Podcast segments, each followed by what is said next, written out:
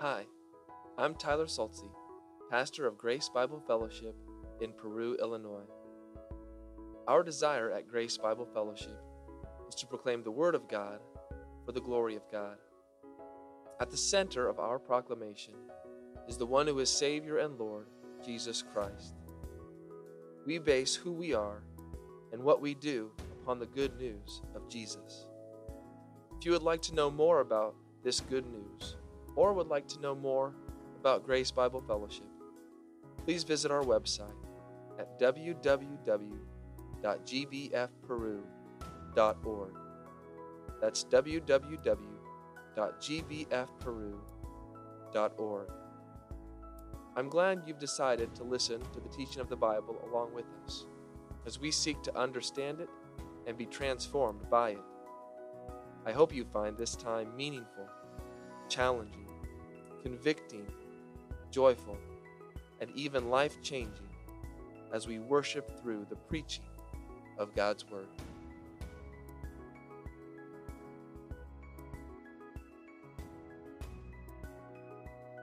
we draw our attention to the book of Matthew this morning, the Gospel according to Matthew, chapter 27, beginning in verse 57. If you using the Pew Bible there in front of you, you can find our text on page 835 this morning.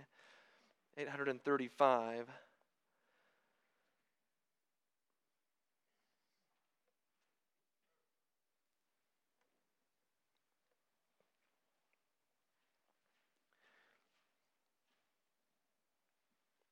I never get tired of this. I never get tired of talking about the resurrection. I never get tired of talking about the cross. I mean, this is this is my Super Bowl.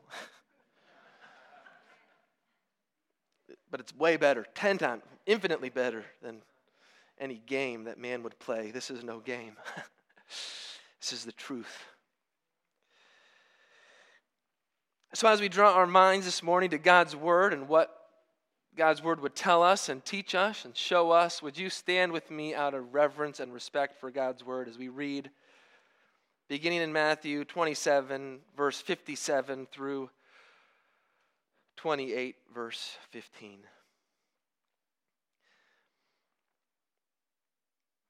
When it was evening, there came a rich man from Arimathea named Joseph, who also was a disciple of Jesus. He went to Pilate and asked for the body of Jesus. Then Pilate ordered it to be given to him. And Joseph took the body and wrapped it in a clean linen shroud and laid it in his own and laid it and laid it in his own tomb, his new tomb, which he had cut in the rock. And he rolled a great stone to the entrance of the tomb and went away. Mary Magdalene and the other Mary were there sitting opposite the tomb. The next day, that is, after the day of preparation, the chief priests and the Pharisees gathered before Pilate and said, Sir, we remember how that impostor said while he was still alive, After three days I will rise. Therefore, order the tomb to be made secure until the third day, lest his disciples go and steal him away and tell the people he has risen from the dead. And the last fraud will be worse than the first. Pilate said to them, You have a guard of soldiers? Go, make it as secure as you can. So they went and made the tomb secure by sealing the stone and setting a guard. Now, after the Sabbath, toward the dawn of the first day of the week, Mary Magdalene and the other Mary went to see the tomb. And behold, there was a great earthquake, for an angel of the Lord descended from heaven and came and rolled back the stone and sat on it. His appearance was like lightning, and his clothing white as snow. And for fear of him, the guards trembled and became like dead men. But the angel said to the women, Do not be afraid, for I know that you seek Jesus who was crucified. He is not here, for he has risen, as he said. Come, see the place where he lay. Then go quickly and tell his disciples that he has risen from the dead. And behold, he is going before you to Galilee. There you will see him. See, I have told you. So they departed quickly from the tomb with fear and great joy and ran to tell his disciples. And behold, Jesus met them and said, Greetings. And they came up and took hold of his feet and worshiped him.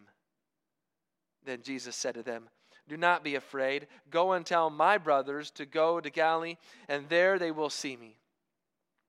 While they were going, behold, some of the guard went into the city and told the chief priests all that had taken place. And when they had assembled with the elders and taken counsel, they gave a significant sum of money to the soldiers and said, Tell people his disciples came by night and stole him away while we were, sleep, while we were asleep.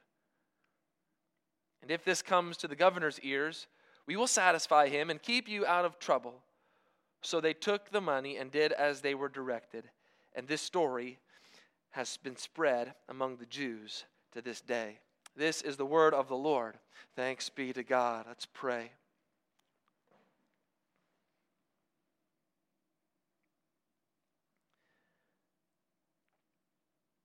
Father, what we have not, give us. What we know not, teach us. And what we are not, make us. We pray in Jesus' name. Amen. You may be seated.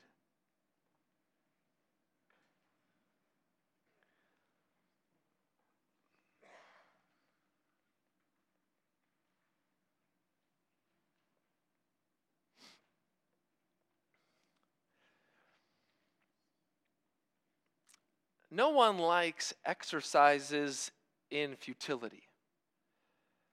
That is, we usually do not like to do things that are generally pointless, are hopeless, cannot succeed.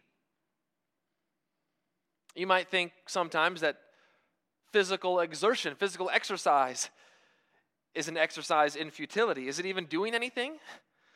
Is it even helping? I've been working so hard, yet I don't see any results. How about cleaning your house? Especially if you have a few little rugrats running around you know that's an exercise in futility if you've ever said, I just cleaned that. Right, looks like you have to clean it again and again and again. If we think that something is an exercise in futility, it might not be long until we give it up. It's not worth doing it. It's pointless. It's hopeless. It's unpromising. Yet, when it comes to the resurrection of Jesus Christ, people are still trying to reject it.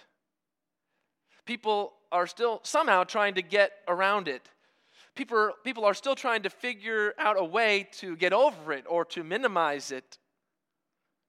But at the heart of the Christian faith, at the heart of the Christian message, is the resurrection.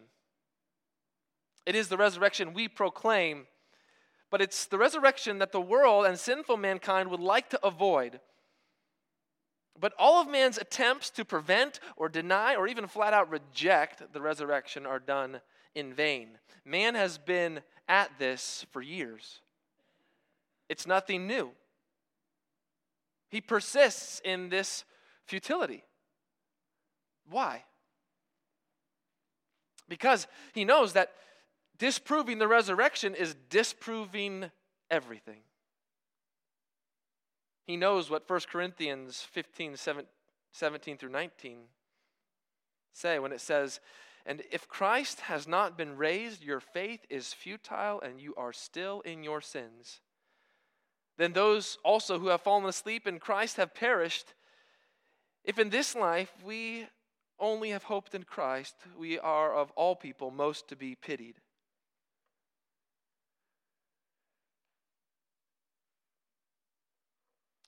if you dismiss the resurrection, if you try to deny the resurrection, if you say, no, the resurrection didn't happen, not only are Christians to be pitied for their faith, not only are we to be pitied for our faith, but that means that mankind still has a great problem, a great problem that they can't even fix. Fallen mankind continues, however, in this exercise of futility with the hopes that someday the tables will be turned. And it won't be shown that his life has been futile, but that the life of the Christian has actually been futile. Isn't that what we just heard? If Christ has not been raised, your faith is futile, pointless, hopeless, unpromising. It is a faith that will not succeed. Give it up, the world says. Your life, your faith is pointless. And we will do everything we can to undermine it. There's no middle ground here. The resurrection of Jesus Christ is not subjective. We're talking about objective truth. We're talking about objective reality. We are talking about facts, historical, verifiable facts. And if you would say, no, I reject the resurrection, I don't believe that that happened, what evidence, what proof, what cause, what case can you make as to why it didn't happen? We are going this morning to a historical record. But more than that, we're going to the very Word of God and what it says. We cannot reject the resurrection. We cannot get around it. We cannot get over it. We cannot and must never minimize it or downplay its importance or its significance for the Christian, and not only for the Christian, but for the whole world. And it comes with this hope and this promise. We Christians will be vindicated, and it will be shown that our faith is not futile. But it is all those who reject, who remain in their futile life. So, why is it that we cannot, resur- why is it that we cannot reject the resurrection?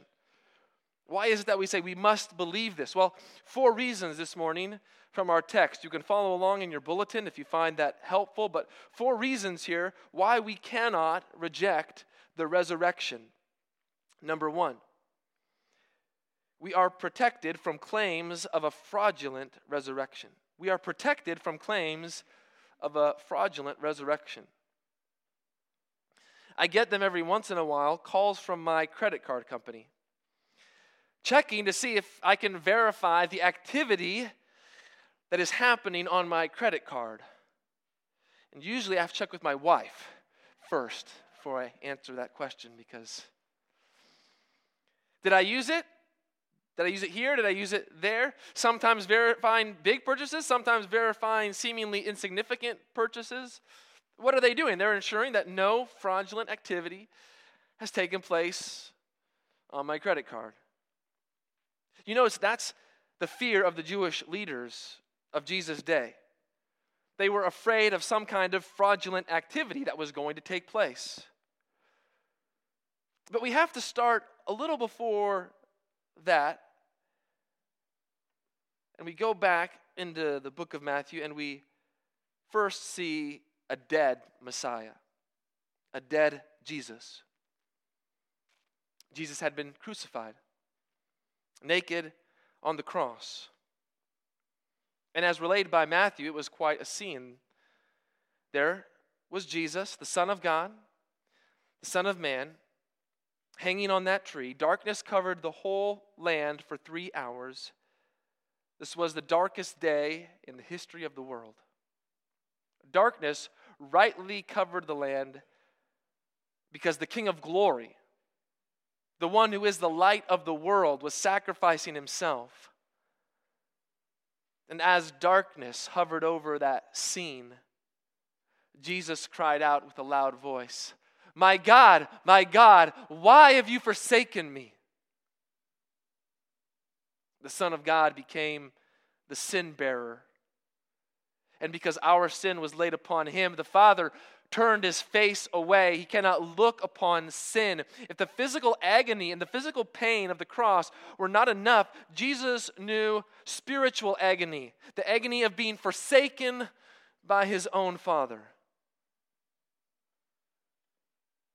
As I have heard it said by the Welsh pastor, Dr. Martyn Lloyd-Jones, he died of a literal broken heart. It is here that he cried out again with a loud voice and yielded up his spirit. Life had gone out of Jesus Christ. There he hung, dead upon the cross. What an awful, horrible, sad scene. But then look at what happens. The curtain in the temple, the curtain that had separated the people from the holy, holy, holy God was torn in two. Jesus' death made a way for sinners into the very presence of God.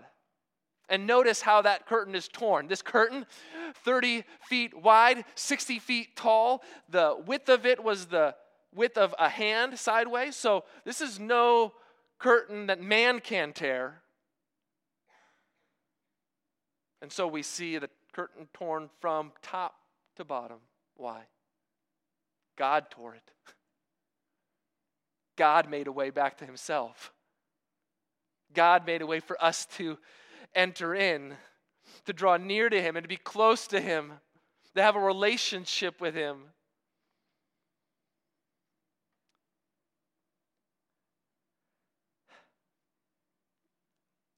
Then the earth shakes, the rocks split, creation reacts violently to this death, and even bodies that were dead in the tombs come back to life. The Roman centurion, there standing by the cross, makes this confession Truly, this was the Son of God. We could debate how much the centurion understood when he said this, but I think we know why Matthew includes it. It's to show the deity of Christ so that we see Jesus is not only 100% man, but that he is 100% God. Amazing love, how can it be that thou, my God, shouldst die for me? That is what Jesus has done. And now he's dead. And one of his disciples, one of his followers, a man named Joseph of Arimathea, comes and asks for his body. We know a little bit about Joseph of Arimathea.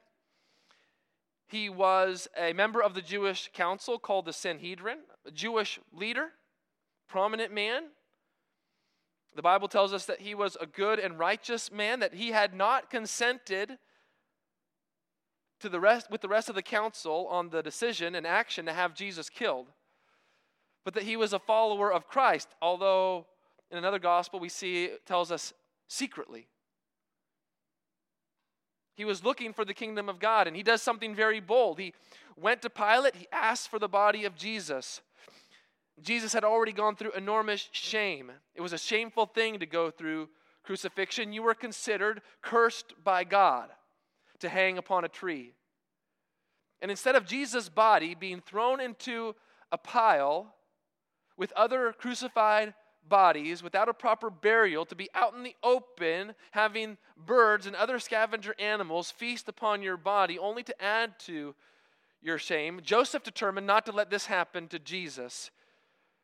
And so he goes to Pilate, has his request granted, and Jesus, uh, uh Joseph takes the body down. We're told in another gospel again with another man named Nicodemus. They prepare Jesus' body for burial. They wrap him in a clean linen shroud. And G- Joseph took Jesus to his own tomb, a new tomb, a tomb with no other bodies or bones yet in it. A tomb that had been cut in the rock, and they lay Jesus there. In this instance, we see the fulfillment of prophecy. Isaiah written hundreds of years before Jesus came, Isaiah 53 9 says, And they made his grave with the wicked and with the rich man in his death, although he had done no violence and there was no deceit in his mouth. To finish off the burial, they roll a large stone over the entrance of the tomb and went away. From a distance, there were two Marys watching all of this same Marys that we see from verse 56. They saw the tomb, they saw Jesus' dead body enter the, the, tomb. They saw Joseph and Nicodemus leave and set the large stone in front of the entrance and go away. They were witnesses to the burial of Jesus. But now the scene shifts to these Jewish leaders. They come back to Pilate, the same people who had persuaded the crowd to have Pilate release Barabbas instead of Jesus and encourage the people to ask for Christ's crucifixion. They were the ones leading the chant Crucify him, crucify him, crucify him. And now they come back to Pilate with another request. And they continue to show what they believe to be true about Jesus. They call him an impostor, a deceiver. He's a fake, he's a fraud. He wasn't really the Messiah, he wasn't really the king, he wasn't really who he said he was. The identity of Jesus is absolutely crucial. You have to get it right, you cannot miss it. The history of Jesus has been shown to be true. In fact, even people who do not follow Jesus believe that there is ample evidence to prove that he truly did exist. And if so, then what are you going to believe about Jesus? Are you going to listen to what he says? Are you going to believe what he says? Or are you going to say, like these people, he's a liar, he's a deceiver, he's no better than Satan? Who's been a liar and a deceiver from the beginning. Another option that a theologian, C.S. Lewis, gives us is that maybe he's a lunatic. Jesus was crazy. No reason to follow a crazy person. Only crazy, insane, irrational people follow someone who is crazy. Or he's Lord. He is the Messiah. He is the King. He is God who you believe Jesus to be, what you believe about his identity is of eternal significance. These men say Jesus is an impostor, and they would play to, sil- to Pilate's sense of control and authority in the province he rules. Pilate, you don't want to let the fame of a dead impostor take over, do you? Pilate, you don't want to let a shamed criminal you ordered to be crucified to gain popularity and a following among the people, do you? We've heard this claim that he made while he was alive, that after three days he would rise. Now, we could go back in the book of Matthew and see the instances where Jesus makes these four prophetic statements. Chapter 12, verse 40, chapter 16, verse 21, chapter 17, verse 23, chapter 20, verse 19. Each of them pointed to the fact that Jesus would die and three days later he would rise again from the dead. The news of these prophecies had spread, and the Jewish leaders are wise to them. We need the tomb to be secure, lest his disciples come and steal away his body in the night and tell people that he rose again from the dead. This last fraud will be worse than the, the first fraud. It's bad enough that Jesus went around lying when he, while he was alive. Don't let the lie go on after he's dead. We need to finish it, we need to put a stop to it. And what is it? What is it that the Jewish leaders are afraid of? They're afraid that there's going to be a hoax. They're going to do something to make it look like Jesus has risen from the dead. Pilate, we need to do something to stop this from happening. We must stop this hoax. Pilate gives them guards. They go to the tomb. They seal the, tr- the tomb from the front entrance with wax. They do everything they can to make sure that no one is going to get to the body of Jesus. A hoax is not going to happen on their watch. And what is our response to such an action? Praise be to God that He would use sinful, wicked men, men who were enemies of His Son, to protect us from claims of a fraudulent resurrection. Do you see? That is how the world would love to explain away the resurrection. It's a hoax. Something else happened. There's another explanation. But do you see how God used men to protect us from fraudulent claims? That is precisely why they were there to ensure that nothing fraudulent happened. They were looking for anything suspicious, they were looking for anything that would try to make the resurrection of Jesus a lie. And for all of these men's rejection and disdain for Jesus, it's men's schemes that actually prevent a resurrection hoax from taking place. You want to reject the resurrection? You can't. It's futile. God, in His divine providence, used these men to stop any trickery, any deceit, any scams from taking place. The resurrection of Jesus is too precious for anything like that to happen. Number two, we are provided with proof of the resurrection from God's messenger. We are provided with proof of the resurrection from God's messenger. There's a great fascination today with angels. Have you ever heard people talk about angels? They're so intrigued by them, curious about them. They think they're so amazing, so wonderful, so great. Some even focus so heavily on angels, they miss the whole point of angels.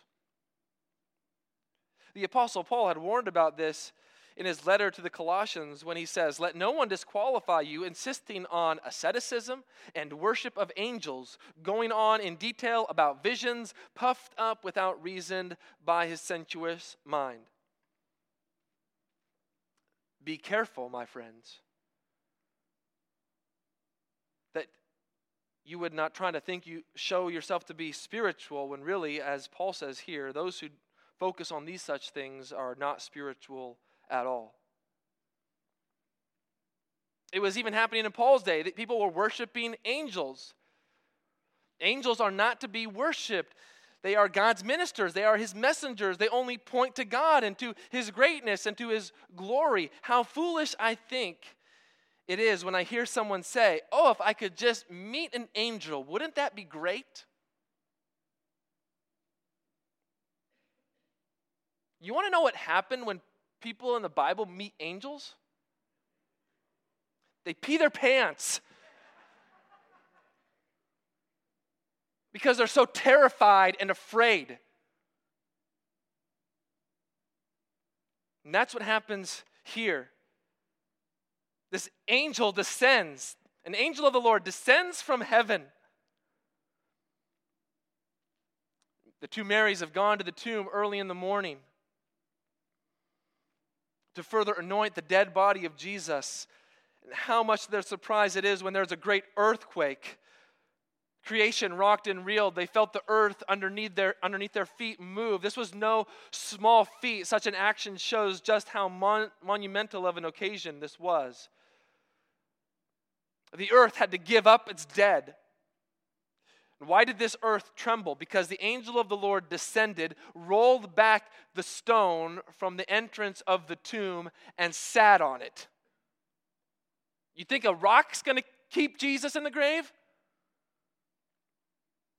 If there was any question as to who this was, his appearance seals the deal.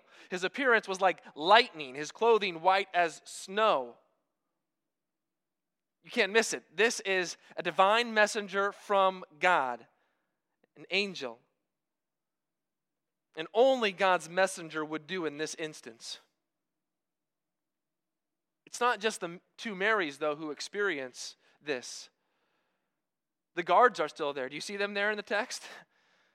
They're there and they are filled with fear and trembling. The seismic activity that had just happened all around them now had come into their very own bodies and they were shaking and they were trembling. What are you so afraid of, soldiers? What is there to fear? You are Roman soldiers. You should fear nothing. You should be courageous and strong and stand up, but they've become like dead men. They play possum. Don't move lay really still and we might leave here at least with our lives. The living men become like dead men, but the dead man has come back to life. And it's right here that we see the guards had got it all wrong. they were so concerned about keeping people out of the tomb they were so concerned about making sure no one took the body of Jesus when all of the time their real concern should have been the dead body leaving the tomb. It was not about keeping people out, it should have been about keeping someone in, but that's what they could not do. That's what they could never have done. It didn't matter how many soldiers, it didn't matter how strong they were or skilled they were, nothing. No power, no man's power, no sin's power, no death's power could keep Jesus dead. Nothing could keep Jesus in that tomb because God raised him victoriously, triumphantly from the dead. Don't be afraid, says the angel to the women. There's no need to fear. I have good news for you. I have great news. I have news that will make your hearts leap for joy and sing. I know you seek Jesus. I know who you are looking for. I know why you are here. You are looking for the crucified Jesus. You are seeking a dead Jesus. But that Jesus is not here. He's not in this tomb. He has risen. He has risen from the dead. Jesus is alive, just as he said. Remember what he said, what he had prophesied. Do you see that there? That the angel reminds them, just as he said, which tells us Jesus' words never fail. They never fall short. They are completely trustworthy and true. Whatever Jesus says, believe it because it will happen. It is true. He is the Word of God. And He said that He would rise on the third day, and it has happened exactly like He said it would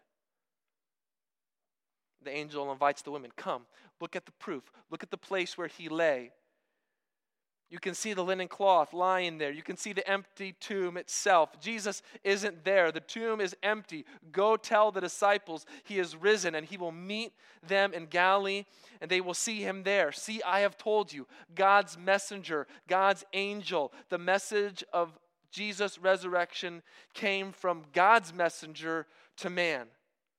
This is not a message invented by man. This is not something that we have invented. No, the good news, the great news, the best news comes from God and declares what God has done on behalf of mankind. The news that death and, gra- and the grave have been conquered, that Christ Jesus has been vindicated as the perfect sacrifice on behalf of sinners. The news now that for those who are in Christ Jesus, you're not only united to him in a death like his, but you are also united to him in a resurrection like his, a physical, bodily resurrection. And his resurrection is a certainty that you need to know because all of those who are in him will one day be raised with him to glory, to be with him forever and ever with your risen Lord and Savior. You cannot reject the resurrection if it is God's messenger, God's angel, who verifies the truth. This isn't proof offered by fallen, errant man. This isn't proof that the women even discover on their own and try to put two and two together. It's God's angel saying, Look, here's the proof. And now let me connect the dots for you. Jesus has risen from the dead. You can't reject it if it's, if it's God's messenger who's been sent by God Himself, who provides the proof and meaning as to why there is an empty tomb. Number three, third reason why we can't reject the resurrection we are preserved by the appearance of the risen Christ. We are preserved by the appearance of the risen Christ. These two women have just had a magnificent encounter with an angel, and they straight away seek to obey and do what he told them to do tell the disciples. And so they depart quickly from the tomb. And we see these two emotions residing in them, don't we? They have just had a fearful encounter with an angel. They are fearful. But that fear did not dominate, for they also had great joy. These women were just getting this idea of a resurrected Savior into their minds. They were just being able to let everything that they had just experienced and everything they had just seen sink in. But they already had great joy. Do you know great joy? Because of the resurrection. Do you know great joy when you think about the fact that Jesus is alive, that he overcame death? Do you know joy because you know great love for Christ, great joy because Christ is your treasure? You need to know that joy of the resurrection because that is the greatest joy that you could ever know. And listen, God is not stingy with his joy. Let me tell you how much joy God wants you to have. He's going to raise his own son and your Savior from the dead. That's how much joy that God wants you to have.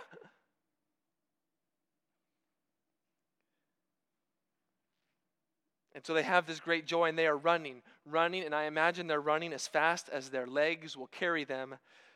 And then we hear verse 9 of chapter 28, don't we? Begins with, and behold. Pay attention to this, it's important. Don't miss it. And behold, Jesus. Jesus met them on their way. Jesus found them. Jesus interrupted their mission. It's one thing to see an empty tomb, it's quite another to see the person you saw dead now standing before you and speaking to you alive. And all he says is greetings. But that's all they need. They know his voice, they know who this is, and they come to him and they took hold of his feet. This is a real physical body. They touched Jesus. You can't grab a hold of the feet of a ghost or some vision. The fact that the women were able to grab hold of his feet says that this is a real physical Jesus. And then they do what is most appropriate they worship him. Who alone is worthy of worship? God. Who alone is worthy to be praised? God.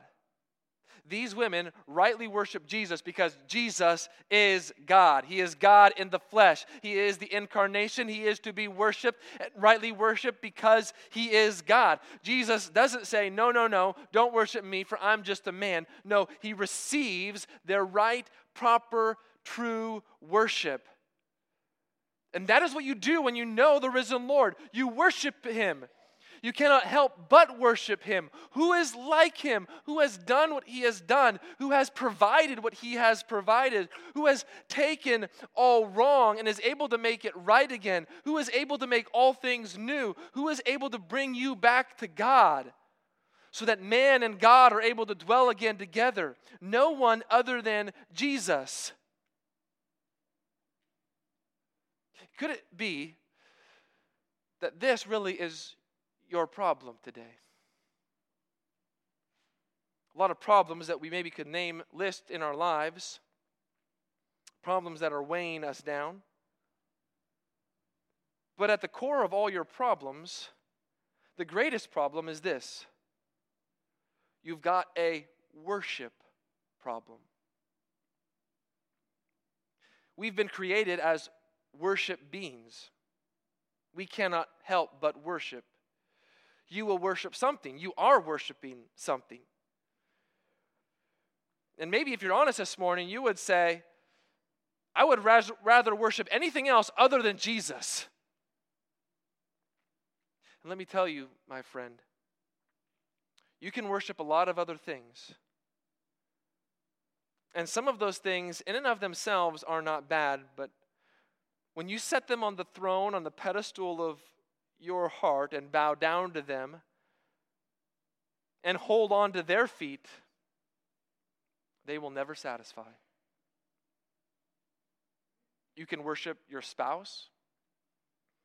You can worship your kids. You can worship your grandkids. You can worship your job. You can worship your money. You can worship your possessions. You can worship your position. You can worship your authority. You can worship your fame. You can worship your intellect and reason. You can worship your sexuality. You can worship your freedom. You can worship yourself. But until you fall at the feet of Jesus and worship Him, you will never know what it's really like to live. You will never really know what it is to be alive. You will never know what it means to have life. All of the other worship leads to deadness and destruction. Only the worship of the risen Christ leads to life. We don't worship a dead person. If we worship a dead person, we are still dead in our sins and of all people most to be pitied. We worship a living Savior, the only kind of Savior ever worth worshiping. These women were the first to worship at the feet of Jesus, but they are not the last to worship at the feet of Jesus. Jesus continues to speak, reiterating, Do not be afraid. Jesus, Jesus, we saw you. We saw you on the inescapable cross. Jesus, we saw you breathe your last breath. Jesus, we saw you die. Jesus, we saw your dead body laid in a tomb. Don't be afraid. It is I. Go and tell my brothers. Go tell the brothers whom I love, whom I care for, whom I've laid down my life for. Go tell them to meet me in Galilee. There they will see me. And these two women saw Jesus. Jesus' disciples saw Jesus. It says that 500 people at one time saw Jesus. James, the half brother of Jesus, had Jesus appear to him. And finally, Jesus appeared to the Apostle Paul on the road to Damascus. What did all of these appearances of Jesus do? Did it make his followers shrink back? Did it make his followers embarrassed? Did it keep his followers cowering in a corner? No, it sent them out with the greatest news in the world that Jesus is alive. Do you think if the resurrection was a lie, if it didn't really happen, that all of these people would have been able to keep up the hoax, keep up the lie, keep up the secret for so long? If the resurrection was a lie and they knew it was a lie, do you think they would have risked their lives? And in some cases, even died for it? You think that these people would have preserved more than a day if they hadn't seen Jesus. The disciples, in fact, were told in another gospel, they went back, they were going back to being fishermen at one point. But Jesus then found them and again showed himself to them that he was raised from the dead. Do you want to know why it's futile to reject the resurrection? One simple reason we are here today. It is this resurrection of Jesus Christ, it is the risen Christ who appeared to those then that has preserved and propelled the Christian faith forward. We are here today, and we are here every Sunday on the day that Christ rose again from the dead because we believe the truthfulness of God's word that Jesus really is alive. And what's even more amazing is that Jesus appeared first to women. Women in Jesus' day were not even considered reliable witnesses in the court of law. If you were making up this story in Jesus' day and you wanted it to be credible, there's no way you would have him appear to women first. You would choose someone who the society would think is more reliable, more trustworthy. But God, according to his perfect plan, had Jesus appear to these women so that they were the perfect witnesses Jesus need to begin to spread the good news about him. And so the good news continues to be spread today. Finally, number four, we cannot reject the resurrection because we are perceptive to the attempts to discredit the resurrection. We are perceptive to the attempts to discredit the resurrection. As Christians, we are those who see this as good news. But not everyone considers it good news. In fact, in fact, some even regard it as bad news. Who is it first to tell the news that Jesus has been risen from the dead? Who is it here in the text? Who is it, besides after the angel, who is it that's next to spread this good news? It's not the women, they're still on their way to tell the disciples. It's the guards. They are the first to announce the news.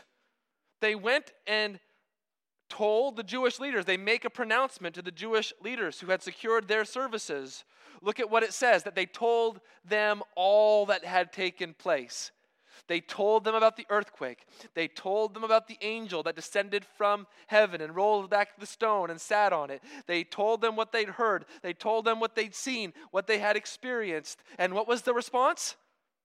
What good news you bring us that Jesus is alive. How great it is to know that the tomb is empty. How amazing that you saw an angel and heard everything that he said. The resurrection must be true. It's not what they say, is it? No, it was not good news to their ears. It was the worst news imaginable for them. This was the worst case scenario for the Jewish leaders. What could they do? They couldn't do anything. They couldn't go after the disciples. They hadn't done anything. They couldn't produce a body. There was no body to produce, it was gone. There was a major problem. The leaders convene together, decide to pay off the Roman soldiers. They make up a lie. They who were so afraid of Jesus the impostor, Jesus the liar, now they become the liars. They become the deceivers. They become the impostors as they try to salvage whatever power and authority that they think they have. Tell the people. His disciples came by night and stole him away while he was while we were asleep. So think about that. The very thing that they were trying to prevent at the beginning is what they decide to use as the cover up. We are sending Roman guards so that the disciples won't come and steal him away. The Roman soldiers have one job, really, don't they? But they couldn't even do that. Tell the people you were sleeping, and while you were sleeping, the sneaky little conniving disciples slipped past you, rolled away the large stone from the entrance, grabbed the body, left all of the grave, grave clothes behind, ran off into the sunset, never to be seen again. They tried to explain away the supernatural. That is what the resurrection is. It is a supernatural event. That's why there's so much joy because it's amazing. If this was something natural that had happened, there would be no joy. But this is God acting for us on our behalf. These who are enemies of Jesus Christ send out this propaganda message. You want to talk about fake news? This is the textbook definition of fake news. This lie the Roman soldiers were about to spread was dangerous. It was dangerous because they were sleeping on the job, if this was true. The Roman soldiers were sleeping on the job. That was a crime punishable by death if it was found out. That's why they say if this news reaches back to Pilate's ears, if it goes back to the governor's ears, don't worry, we'll satisfy him. We'll take care of him to keep you out of trouble. Most likely, we'll pay him off, we'll bribe him. And so they spread the lie. They spread the story among the Jews. They try to keep the Jews blind by their deceit. They try to keep them in the dark concerning the resurrection of Jesus Christ. They attempt to discredit the resurrection, but we know it to be true. Do you think the attempts to discredit the resurrection are anything new?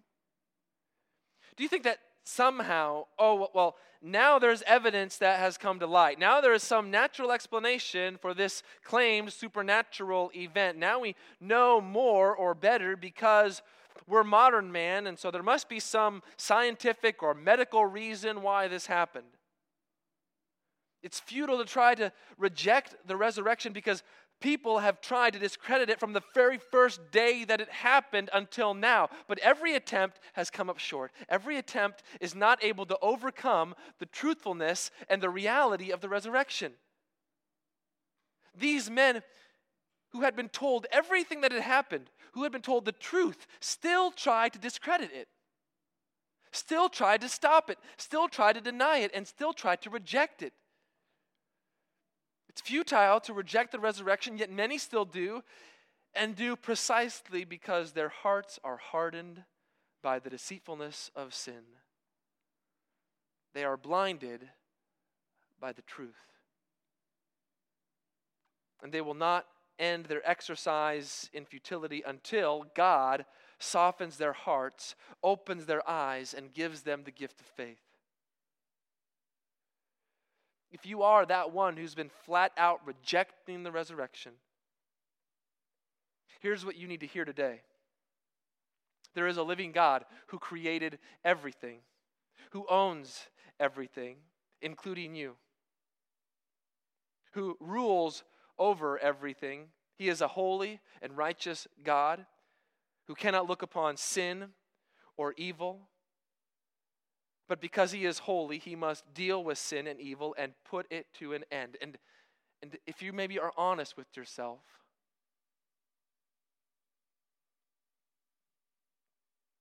we're not talking about, again, something subjective, what I believe, what you believe. We're talking about a being. And a being whose existence hinges everything. And a being who can fix all of the problems that we know in our fallen world. And that he does that in his son, Jesus Christ. But we, our problem is that we have sinned against this God.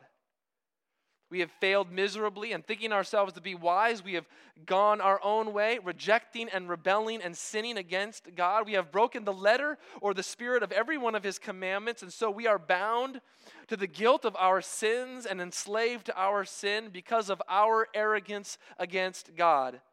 And for that, He has every righteous and just reason to throw us into the lake of fire as the holy and righteous God. Left to ourselves, we have no way to save ourselves and make ourselves right before God. But what we can never do, what I can never do, what you can never do, Christ has done.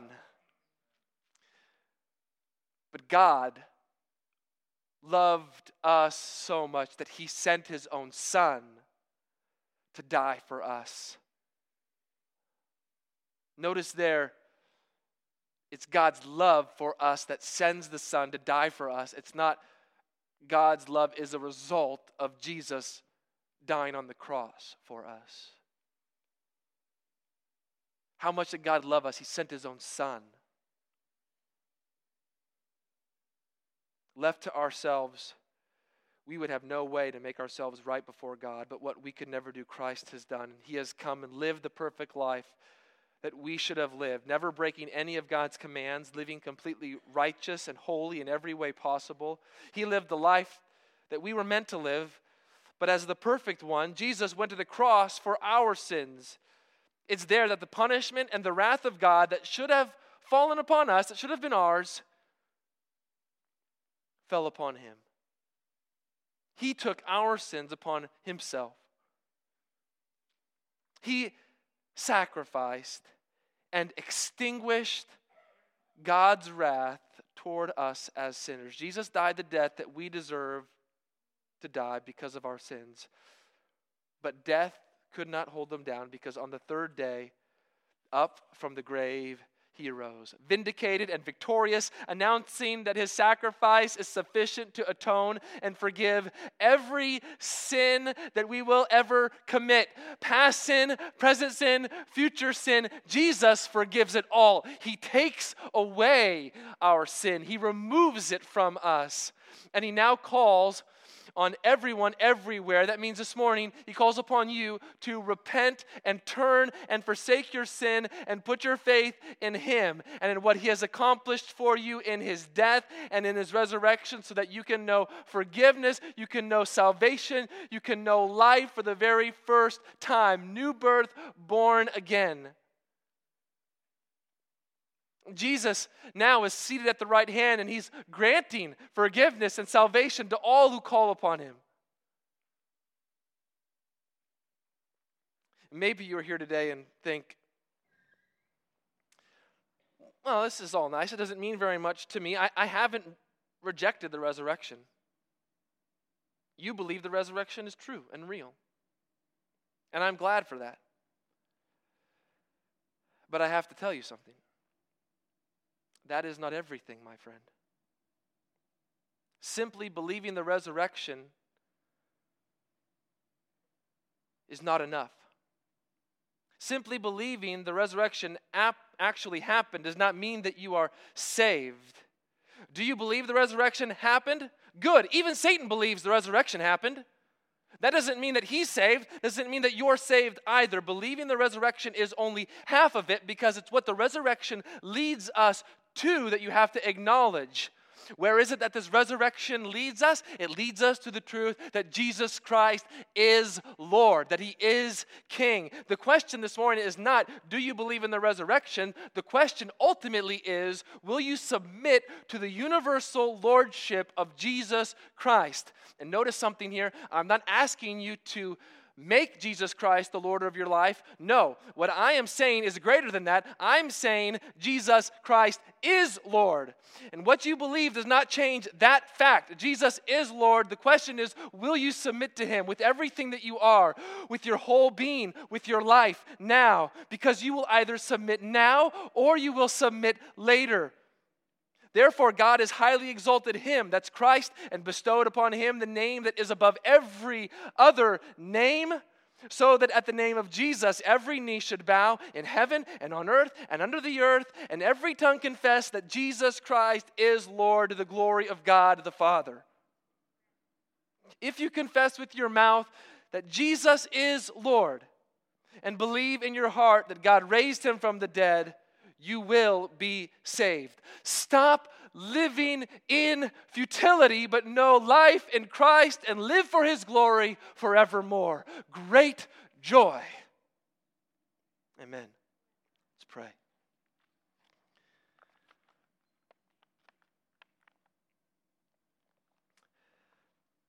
Father, what a glorious day draw our minds to the risen Christ, whom you raised from the dead, showing that Christ is completely vindicated. He is the perfect sacrifice. There is no other sacrifice we need.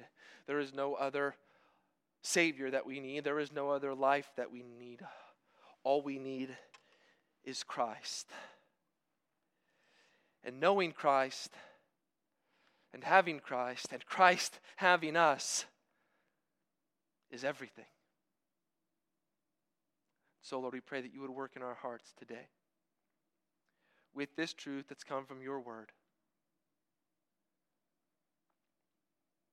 Lord, let us hear those words Jesus is Lord. And that we would be those who willingly submit and confess and that someone today, maybe even, is doing that for the very first time. They're saying, I've been worshiping all of the wrong things. I have a worship problem. that they would come to Jesus because Jesus can fix their worship problem. He can fix it with His love, with His mercy, with His grace with his compassion. Lord, I pray that we would have an accurate picture of who Christ is and seek to glorify him. We pray this in Jesus' name. Amen.